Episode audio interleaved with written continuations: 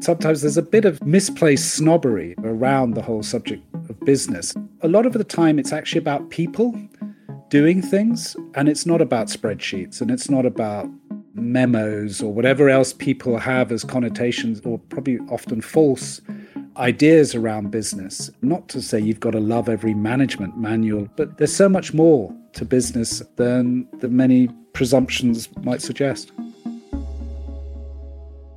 Hello, and welcome to Working It with me, Isabel Berwick. This week, we're talking about books. Specifically, we're talking about the big, serious, non fiction world of business books. The business book sector is huge. Book sales on these topics were up 10% in the US in the year to April 2022, and my desk heaves with new titles. So readers love them, but there are so many. How do you find a book that's not dry, dusty, or written entirely in jargon? In other words, how do you find a business book that is compelling and enjoyable? Well, you're in luck. The Financial Times Business Book of the Year Prize was set up in 2005 with the simple mission of finding and rewarding each year's most compelling and enjoyable read. So the judges have done the hard work and we don't have to. In this week's episode, we'll share insights from the shortlisted writers and the winner, as well as FT columnists and experts. The 2022 prize has just been announced, and the winner is Chris Miller for his book Chip War. Working It was on location at the awards ceremony in London. So let's hear from the winner himself what his book is about.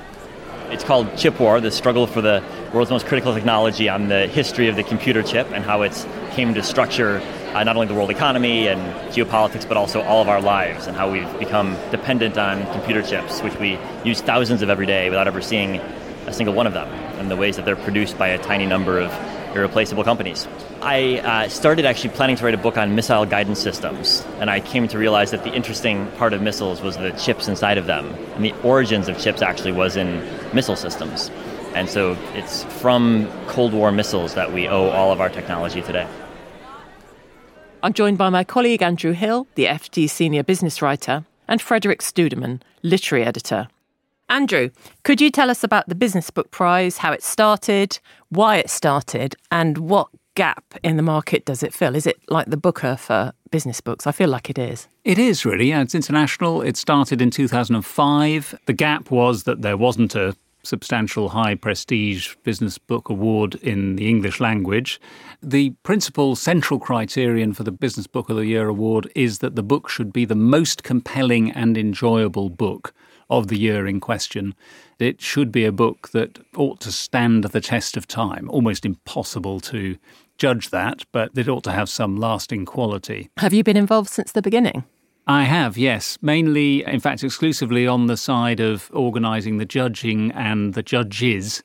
And why did we do it? In part because I think we felt that there was a way of taking the editorial mission of the FT, which is to select the things that business readers want to know, and extend that to business books, of which, as we'll discuss, there are plenty. I also spoke to Roula Khalaf, editor of the FT and chair of the judging panel at the awards ceremony. It sounds like 2022 was a tricky year for the judges. What was special this year is that there were essentially two books competing for the first prize, and it was very difficult to decide between those two. Generally, you get three votes for one book and then one for each of the others. Here, it was really half the group was for one book, the other half was for the other book.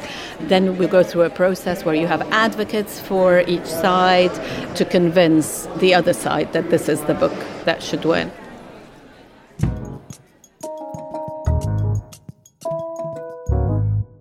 Freda, as the books editor or literary editor of the FT, I should say, do you have a favourite on the shortlist? Oh, that's a really unfair question, Isabel. I mean, they're all just incredibly topical as well. So if you really are going to push me, Chip War, I think, sort of has piqued my interest because it's something that I didn't know a lot about at the start of the year.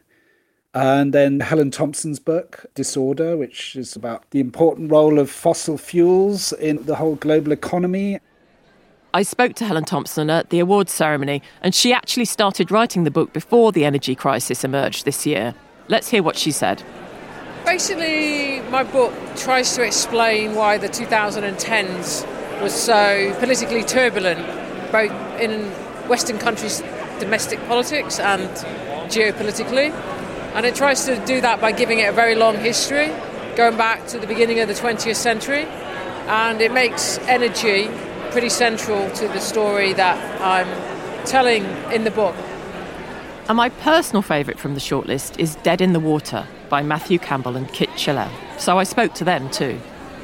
Dead in the Water is a book about a crazy maritime fraud and an unsolved murder. I came across this baffling case of a ship that was burned off the coast of Africa and a British guy who died in Yemen. And when I came across it, I just couldn't make sense of what I was seeing. Why was this guy murdered? Why did they set fire to an oil tanker? It was a, an enticing mystery and it turned out I would spend with Matt the next sort of four or five years of my life trying to pull all the different threads of it apart. It's partially a true crime story, but it's also a story about how the world really works, you know, and how reliant we are on this incredibly old fashioned, barely regulated industry of shipping to give us all the stuff that we need in the modern world.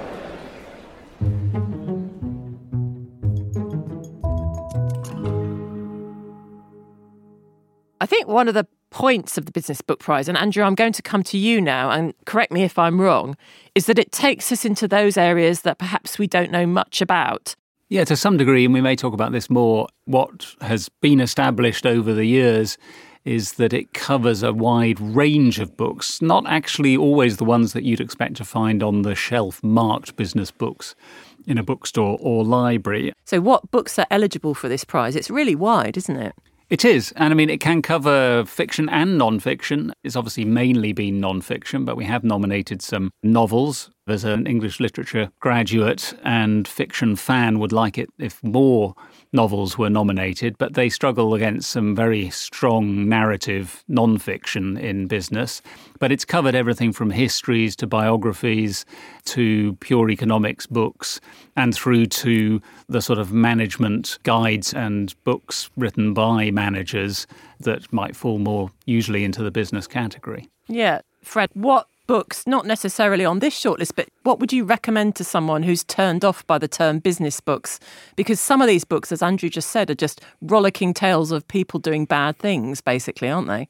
Absolutely. I think part of our role on the books desk at the FT is to make the broader, more general readership aware of what great business books there are out there, and they can take many forms. I mean, Andrew highlighted one of this year's shortlisted titles as being a thrilling read, but you could go back and look at others, whether it's Empire of Pain, which was shortlisted last year, the sort of horrifying at times story of the Sackler Empire. Going back a few years, the book Bad Blood, which I really enjoyed, which was the inside story of the whole Theranos scandal. You just mentioned Empire of Pain, and I wanted to ask Andrew yeah. about length of books because some of these books are absolute whoppers. I mean, Empire of Pain is a huge book. I have to confess, I listen to it on audiobook, which is often my tactic when something daunts me.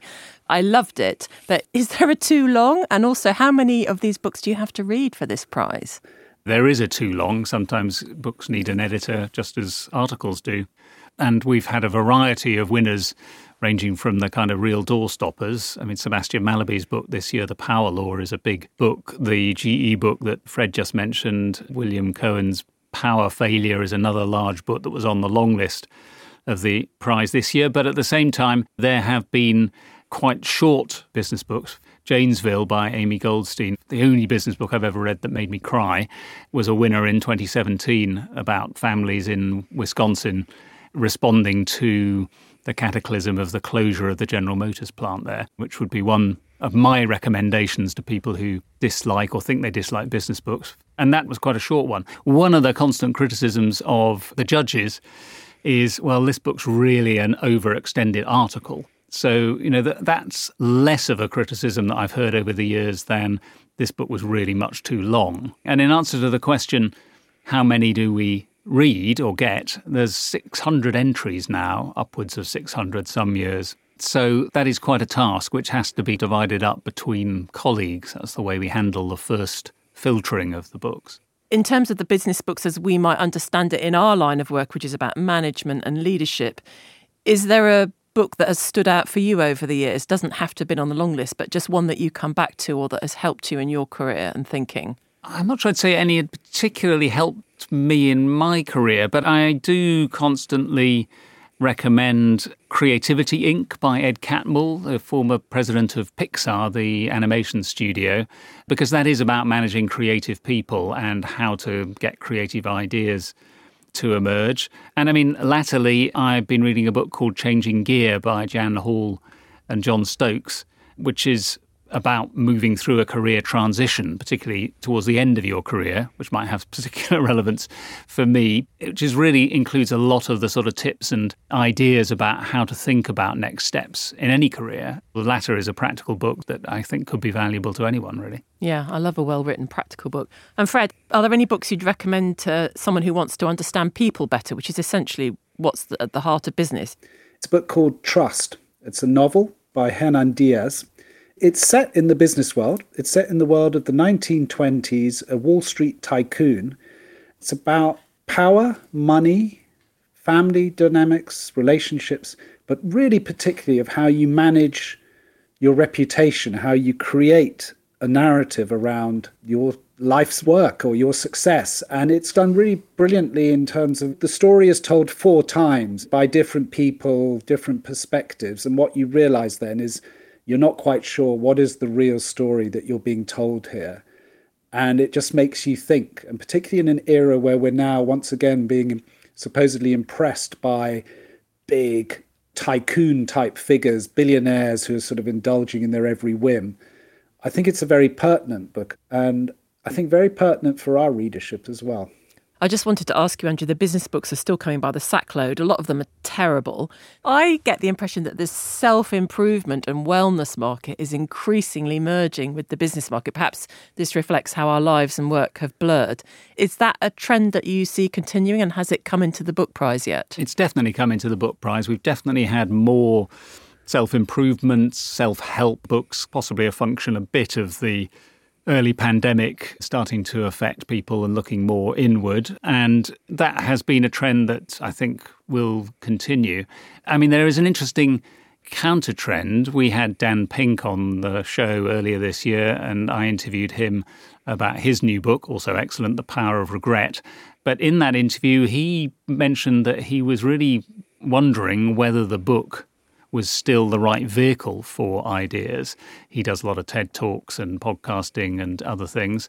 And so there is, I think, the beginnings of a change where management and business thinkers are wondering are there other ways in which we can get across our ideas? And indeed, a lot of business books have become podcasts and, as we know, movies and series latterly. So it could work the other way around as well. Yeah, it's a whole multimedia event the book is a sort of instrument in boosting the other stuff sometimes, isn't it? That you want to have the great lecture series or the podcast or even a film, but you need the book to anchor it and establish a certain credibility. I think that's right. I think that is still what people feel. I mean, in the worst case, of course, it becomes, I think I once called it, you know, the heaviest business card ever distributed. I go to conferences and people go, I've got a book out. And I go, oh, well, that sounds very interesting. And then they'll whip it out of their bag and you're suddenly carrying a 400 page management tome around with you. I love what the FT is doing with the Business Book Awards, not just because they're my employer, but because I think business books, as we discussed in this podcast, have sometimes been slightly unloved relation of the big sort of literary fiction and non-fiction. But the tales that people tell about business are tales about people, just as much as any other tale, and tell us a lot more about the world we live in and the world we will be living in in five or 10 years' time. And I think that's a great thing. So if you're looking for a Christmas book, anything on the shortlist is a great read. And my recommendation for Business Book of the Year is a book called Fortitude by Bruce Daisley. He's been a guest on this podcast during 2022. And what Bruce does is look at those terms like resilience and growth mindset and the whole industry that's grown up around them and essentially debunks them. I think it's a great book and I recommend it to any fans of the podcast.